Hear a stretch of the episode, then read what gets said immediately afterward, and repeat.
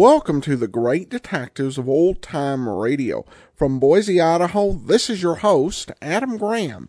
If you have a comment, email it to me, box13 at greatdetectives.net. Follow us on Twitter at Radio Detectives and become one of our friends on Facebook. Facebook.com slash uh, Radio Detectives. Well, before we do get started, uh, I do want to encourage you as you're making your travel plans, remember JohnnyDollarAir.com. JohnnyDollarAir.com is a Priceline affiliate. So you're uh, going through Priceline.com and get all the benefits of going through there, such as being able to name your own price on hotels, rental cars, airline tickets, and even more, or choosing from great published fare. But part of the purchase price goes to support this show at no additional cost to you. So when making your travel plans, remember JohnnyDollarAir.com first. Well, now it's time for today's episode of Yours Truly, Johnny Dollar. The original air date, August the 3rd, 1958. The title, The Lucky Four Matter. Earl, how are you? Great, great.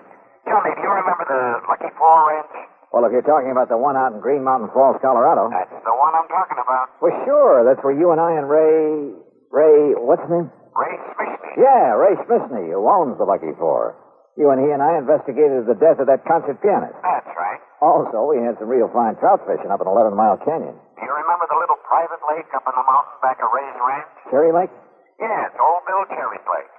Only it isn't there anymore. Oh? Oh, that's too bad. Old Bill isn't around anymore either. Well, what's happened to him?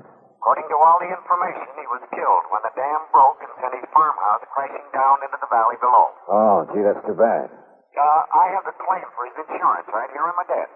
I'll send a copy of the policy to you there at the Lucky Four. Hey, wait a minute. There's something wrong, Earl? That's what I want you to find out. What makes you think something's wrong? A phone call I just got from Ray Smithney said he's found a couple of things that make him think the breaching of that dam was no accident. Okay, Earl. I'll grab the first plane I can.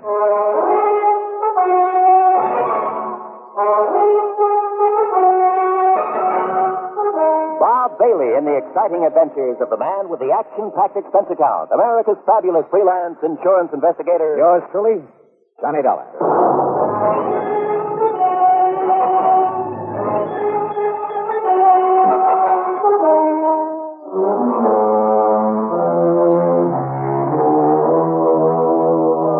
Expense account submitted by Special Investigator Johnny Dollar to the Tri-State Life and Casualty Insurance Company. Attention, Earl Poorman. Following is an account of expenses incurred during my investigation of the Lucky Four matter.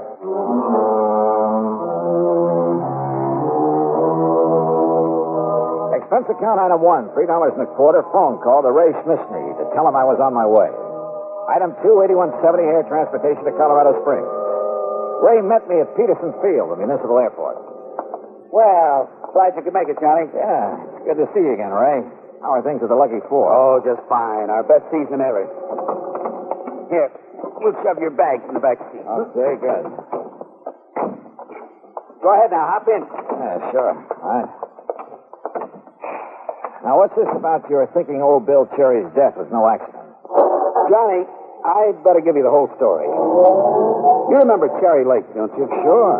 I remember taking a couple of nice trout out of it on a Silver Doctor. Or uh, was it a Royal Coachman? Well, you didn't meet old Bill because he was away at the time. Actually, we were kind of poaching when we fished up there. Oh? If he'd suddenly come back and caught us, he'd probably have filled our hides with birdshot. And here I always thought you were on the side of law and order. He was a kind of ornery old cuss, but in spite of it, we got along pretty well. Even after he put in that dam. How'd the dam affect you? Three Mile Creek used to water some of my property before he put it in. Some of the others down below, too. Oh, I see. But now what happened? Johnny, old Bill's little plot of farmland is up around the 9,000 foot level, you know. Yeah, I know. So the snowpack melts down pretty late. That meant a big summer flow of water into his lake. Yeah. And what about when some of your big summer rains come pouring down? Uh, it was during one of the big rains a couple of weeks ago, one night it was, that the dam gave way. Johnny, that thing busted loose like an explosion. And what was left of old Bill's house came tumbling down on the Lucky Four property. And old Bill? Oh, we found his body in the wreckage. Oh, hold on. I'm going to take my favorite shortcut and get away from the highway traffic. Sure.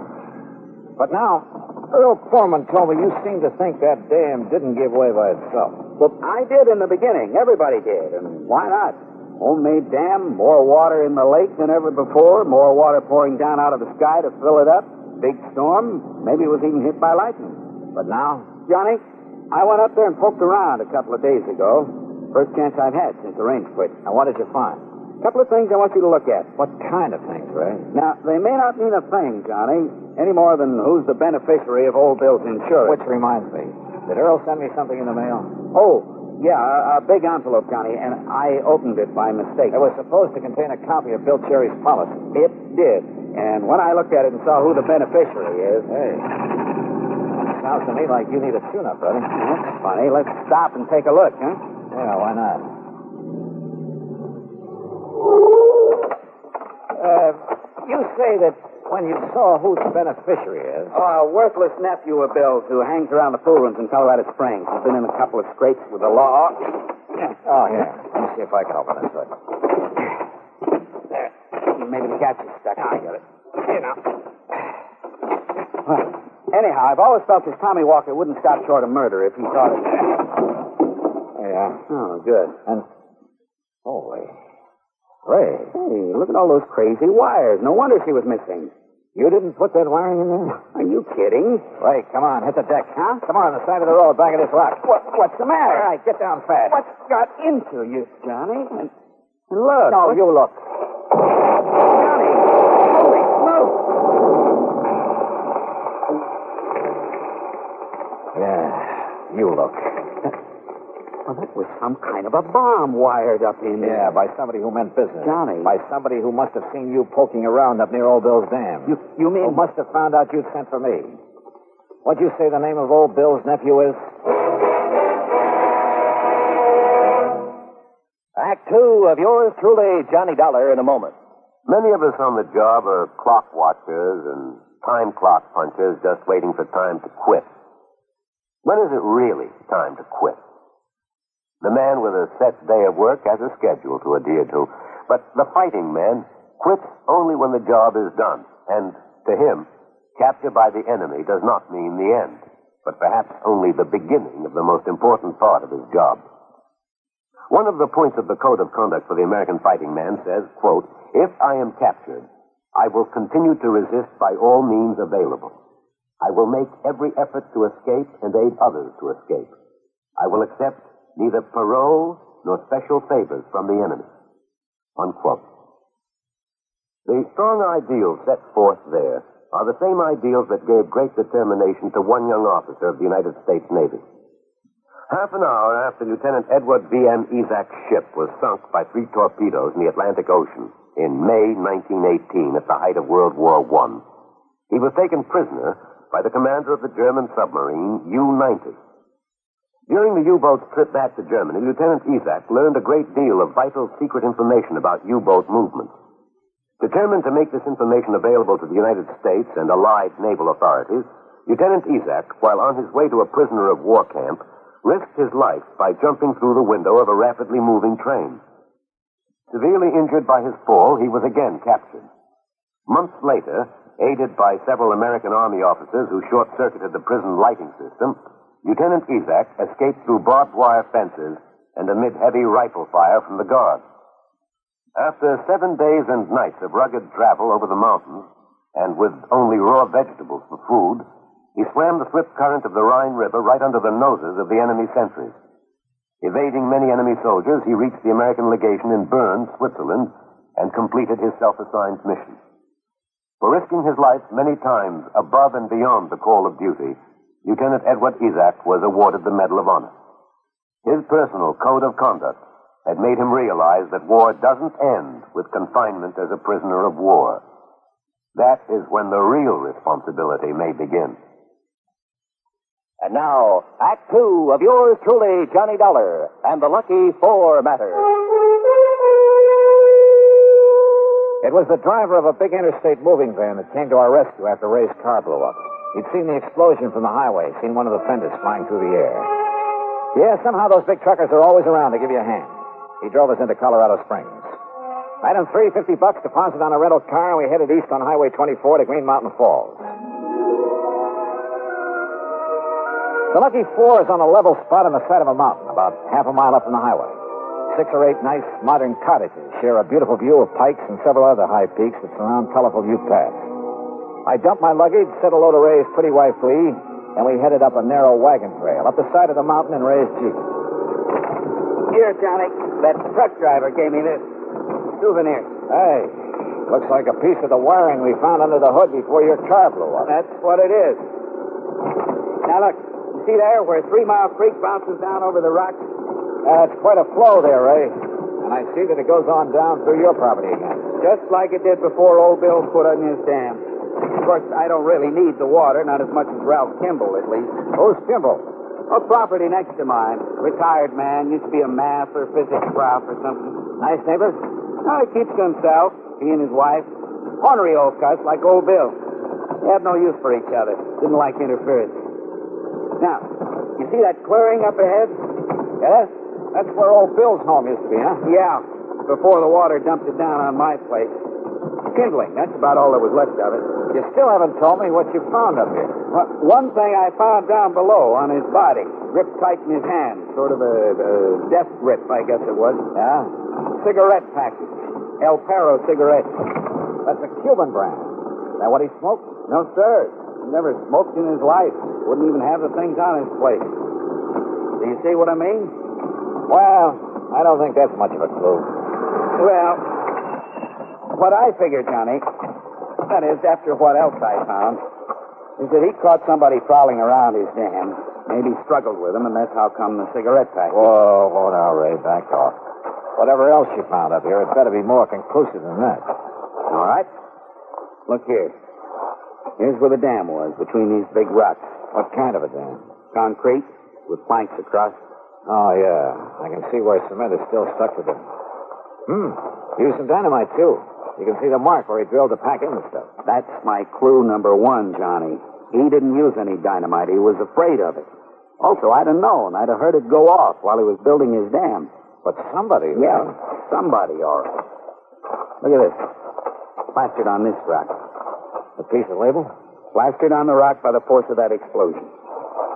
Says Titan Super IXL Dynamite. Johnny, he wouldn't even have the stuff around. Another thing. It's a brand you can only get in one little store in Denver, and he'd never go there. He hated the place. Yeah, you said the dam went like an explosion. Yes, sir. Of course, with all the thunder and lightning that night, who could be sure which was which? Oh, well, chances are lightning wouldn't reach down here, Ray, with all the high peaks around. That's what first hit me, Johnny. Come on. Let's go into Colorado Springs and find this nephew of old Bill's. Tommy Walker. Yes, sir, Johnny. Being the beneficiary and all, who else could it be? Ray, I'm with you.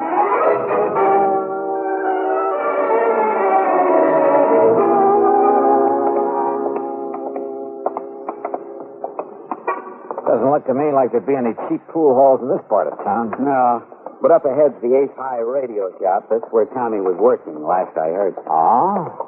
Can you think of anything better to tie in with the way that infernal machine was wired into the hood of your car? Holy smoke, Johnny, you're right. But, well, what I don't understand is, is how come it didn't go off the second I turned on the ignition? May I help you, gentlemen. Some kind of timing device. I think whoever said it wanted to get me, too. Yes, sir, gentlemen. That means he knew you'd be in the car with me on the way back from the airport. That's right. Gentlemen? Oh, uh, we're looking for Tommy Walker. Oh, don't mention that no good. Then I take it he isn't here. Oh, two days he lasted. If you ask me, it was two days too long. Well, you had trouble with him, mister? Oh, no, no, no trouble. No, nothing. That was the trouble. Answered my ad in the paper, said he knew all about radios and electronics. He could fix anything. Well? That dumb, lazy lout. He didn't know anything. He didn't do anything. He didn't know the difference between a fuse and a vacuum tube. Never even heard of a transistor, much less know what a circuit was. Yeah, well. All he knew about a radio was how to turn the knobs. Oh, and the music that guy would do. Well- now, me, I like the Yeah, guy. well, now, look. And we- that boy was so dumb he couldn't even attach the wires to a plug properly. You sure that? All he wanted was a place where he could sit around smoking those smelly Cuban cigarettes and listening to trashy music. Cuban cigarettes, Johnny. That pack I found. Yeah. Mister, uh, my life. as long as I'm here, I wonder if you could sell me a hunk of wire like, eh, like this. Certainly, sir. Oh, this? No, I have nothing like that. I see. And you're sure Tommy didn't know anything about electricity? Oh, of course I'm sure. Look, when I told him once to open up the back of a telephone, Come on, Ray. that, the darn fool, he would have electrocuted himself if I hadn't been there. Gentlemen, Johnny, if he's telling the truth. He is, Ray. Come on, we're going back to the ranch. Well, but why, Johnny? It's worked before, and I hope and pray it'll work again. Ray, I'm going to play a hunch.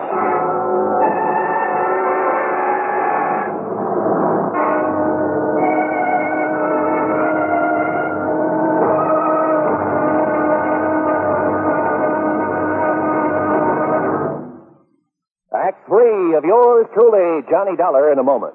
And now for another episode in the life of Sergeant Donald Bellwether, my husband.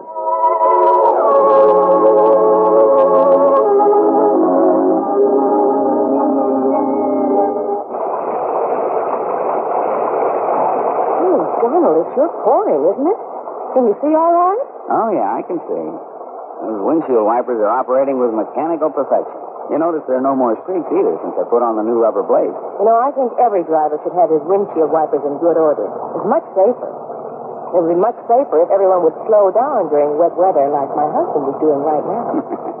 Just being cautious, Reba. We don't want an accident in this downpour. We don't want an accident anytime. Yeah, that's for sure.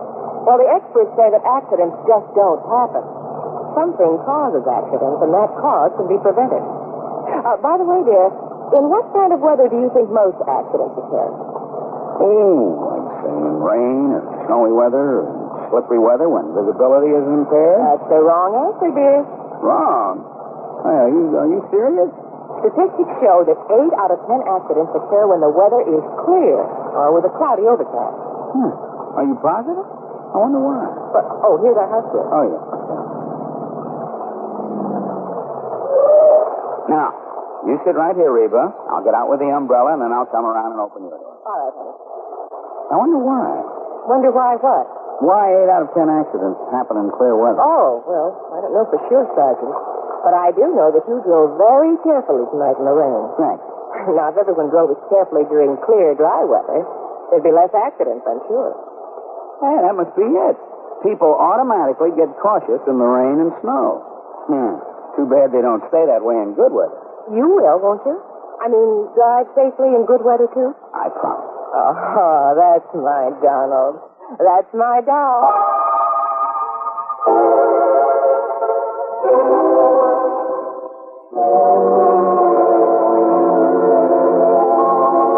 And now, Act Three of yours truly, Johnny Dollar, and the Lucky Four Matter. Back at the Lucky Four, Ray's wife, Glee, made us a couple of sandwiches and some coffee. We'd kind of forgotten about lunch. While I looked over the insurance policy that Earl Poorman had sent on to me. Yeah, Tommy Walker was the only beneficiary. But, and this was the important part, he was due to receive the munificent sum of $1,000. And that's all. That's all? You mean he'd kill his uncle for a thousand dollars? I don't think so, Glee. Well, and yet, if Tommy is the only one to benefit. Uh, listen, Ray. You told me right off the bat you hadn't liked the idea of old Bill putting that dam up there. Johnny. Danny, no. That is, none of us liked it. What do you mean by us? Well, none of us. The, the Kimballs and, and us. Only because it kept the creek from coming down here. He made a diversion when he put in that dam. But after I put in the pumps, we've had plenty of water. And I'd have had to put in the pumps anyway. Ah. You ever use dynamite around here, Ray? Sure, most everybody does one time or another. In this whole section, use it to clear the land. Johnny, that was Listen, Johnny, I don't know what you're driving at. Most everybody does, huh? Yes. Have you ever used that particular brand? Titan Super IXL? No, sir, never in my life. But you knew where to get it. Everybody does, Johnny. Johnny, please. Everybody, huh? Yes. Including Ralph Kimball next door? Miss, Mr. Kimball? Yeah. Maybe I'd better go over and talk to him, huh? They, they're, they're not at home. Went to Denver this morning early, but Johnny. How do you know? She told me they were going. She dropped in last night and she told me, and I said Ray was going too to meet Johnny, Johnny, look. She drop in here very often? Oh, well, only since the dam broke, and well, they weren't too friendly before, but now, well, Physics professor, huh? Electronics. Good Lord, Johnny. I'm going over and take a look around. Oh, dear. I, I'll go with you, Johnny. Ray had minimized the problem he'd had when the dam was put in. Maybe his next door neighbor hadn't. Kimball had kept to himself, Ray said. It was very much like old Bill Cherry, an ornery sort of cuss who didn't like interference. And old Bill's dam had certainly interfered with Kimball's water supply. We started our search in the workshop back at Kimball's house. Here it is, Johnny. Take a look. Titan Super IXL. Ah, look here, Ray. This rock drill the same size as the one used up on the dam? Sure is, Johnny. And if we can find some of it. Yeah. Yeah, this is it, all right. Same kind of wire that was on the bomb under the hood of my car. Pretty good evidence, if you ask me.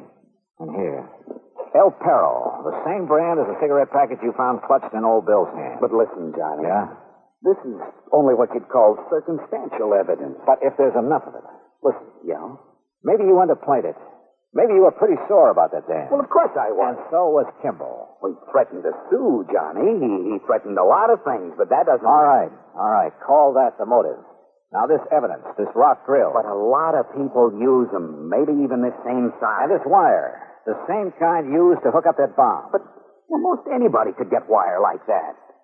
I think the point is, he has it, and the right brand of dynamite. Well, anybody who knows that store up in As for Denver... hooking up that infernal machine, Kimball was a physics professor, electronics. Yeah. Yeah, that's true. Did he know about your private shortcut to Denver? Yes. Yes, Johnny, I told him one time. He also knew when you and I would be on that road.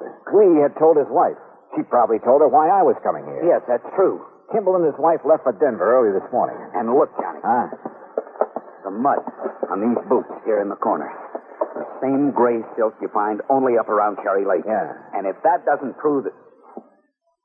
But, Johnny, it's all circumstantial. But it'll hold up in court. What? Seven points of similarity, Ray, that'll stand up in any court in the land. But even if... Even if. Because what the law calls seven points of similarity, as any mathematician can tell you, will occur only once in 38 billion times. That's true? That's true. And that's what's going to hang Mr. Kimball. That, Mr. Dollar, is not true. Kimball. Oh, now, surely you're not going to be foolish enough to use that thing, Kimball. You've left me no alternatives now that you found out. Now, now look, Mr. Kimball. All right, Bizney.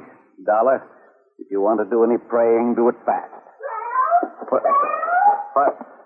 Yes, Mildred? Ray's wife. Ray's wife. Yes, she's coming over here with a shotgun. Shotgun, eh?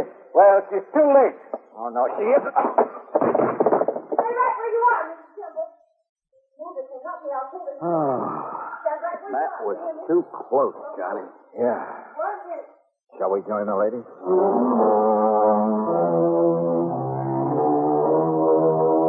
Well, it's up to the authorities now, the courts. And I don't think there's much doubt about the outcome. Kimball's attempt to kill us was the clincher.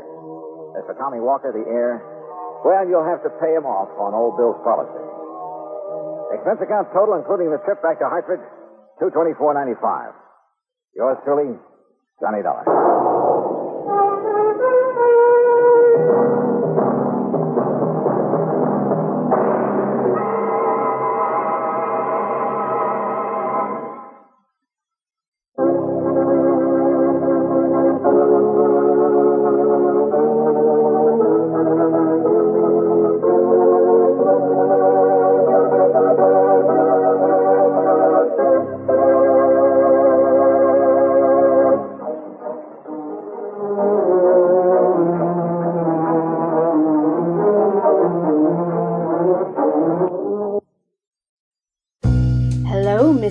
Lovers.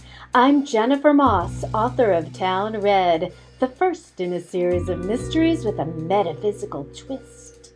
Town Red has received critical acclaim and all five stars from avid mystery readers just like you. Town Red and the rest of my books are available in print and in ebook on Amazon, Barnes & Noble, and iTunes. For more information, visit my website, You're listening to the great detectives of old time radio.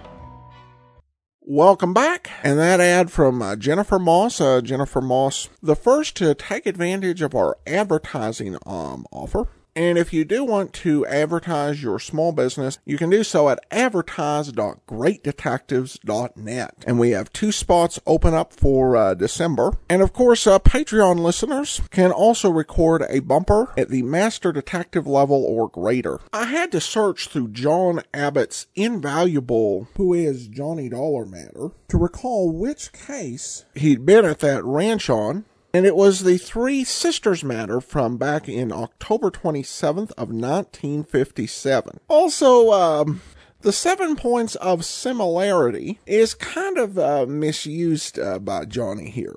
The idea of seven points of similarity isn't that if you find any seven bits of circumstantial evidence, it'll hold up in court. No, it actually has to do with fingerprint identification for it uh, to be considered valid in court. Now, in Jack Johnstone's defense, he wasn't, he's not a lawyer. But that's kind of like saying in his defense, he didn't know what he was writing about. But overall, it was a very uh, satisfactory episode and a few good turns. I almost thought Johnny was going to accuse the uh, Ray of it, but then it turned around uh, quickly at the end. And thankfully, the criminal was obliging enough to implicate himself, thus meaning that the circumstantial case would all be moot. Also, there are reasons why I love uh, a lot about the Armed Forces Radio Service uh, version of so many of these programs. And the commercial about uh, Lieutenant Edward Izac was just a great illustration of that. I love that story. All right, well, now on to some listener comments and feedback. And we have Johnny commenting on Facebook. The ladies love Johnny Dollar. Certainly true. We also have some listeners uh, promoting the show uh, over on Twitter with uh, Texas uh, Bill saying, I recommend subscribing to the Great Detectives of Old Time Radio on your podcast app. I listen every night. And M. Kenyon says, uh, if you like uh, detectives, check out greatdetectives.net. Uh, well, thanks so much. Do appreciate you uh, sharing your support of the show. And uh, that will actually do it for today. Join us back here tomorrow for Dragnet, and then next Friday it's another episode of yours truly, Johnny Dollar.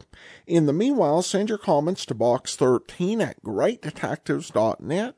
Follow us on Twitter at Radio Detectives and become one of our friends on Facebook facebook.com slash radio detectives. From Boise, Idaho, this is your host, Adam Graham, signing off.